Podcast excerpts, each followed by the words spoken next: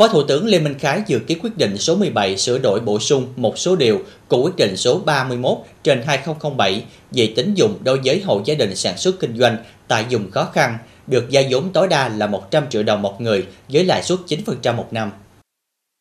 Quyết định số 17 quy định cụ thể dùng khó khăn được thụ hưởng chính sách tín dụng đối với hộ gia đình sản xuất kinh doanh bao gồm các xã, phường, thị trấn, quy định trong danh mục các đơn vị hành chính cấp xã thuộc dùng khó khăn, các huyện đảo không có đơn vị hành chính cấp xã nhưng thuộc danh sách xã đặc biệt khó khăn dùng bãi ngang, gian biển và hải đảo,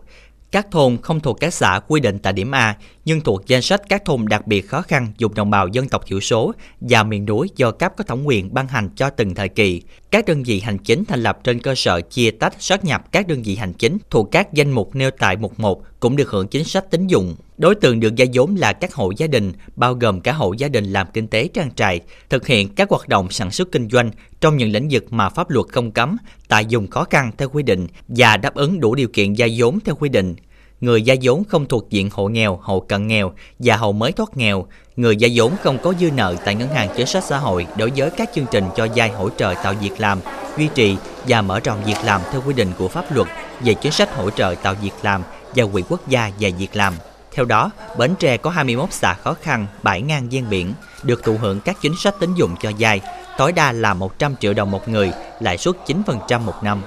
Việc cho vay theo quyết định 17 đã tạo điều kiện cho người dân trên địa bàn các xã dùng khó khăn phát triển kinh tế gia đình, góp phần với địa phương xây dựng nông thôn mới trên địa bàn. Những năm qua, dư nợ chương trình cho vay hộ sản xuất kinh doanh dùng khó khăn trên địa bàn huyện thành phố là 98 tỷ 669 triệu đồng với 2.961 hộ gia vốn ưu đãi, đầu tư phát triển sản xuất kinh doanh, qua đó tạo việc làm cải thiện thu nhập cho người dân.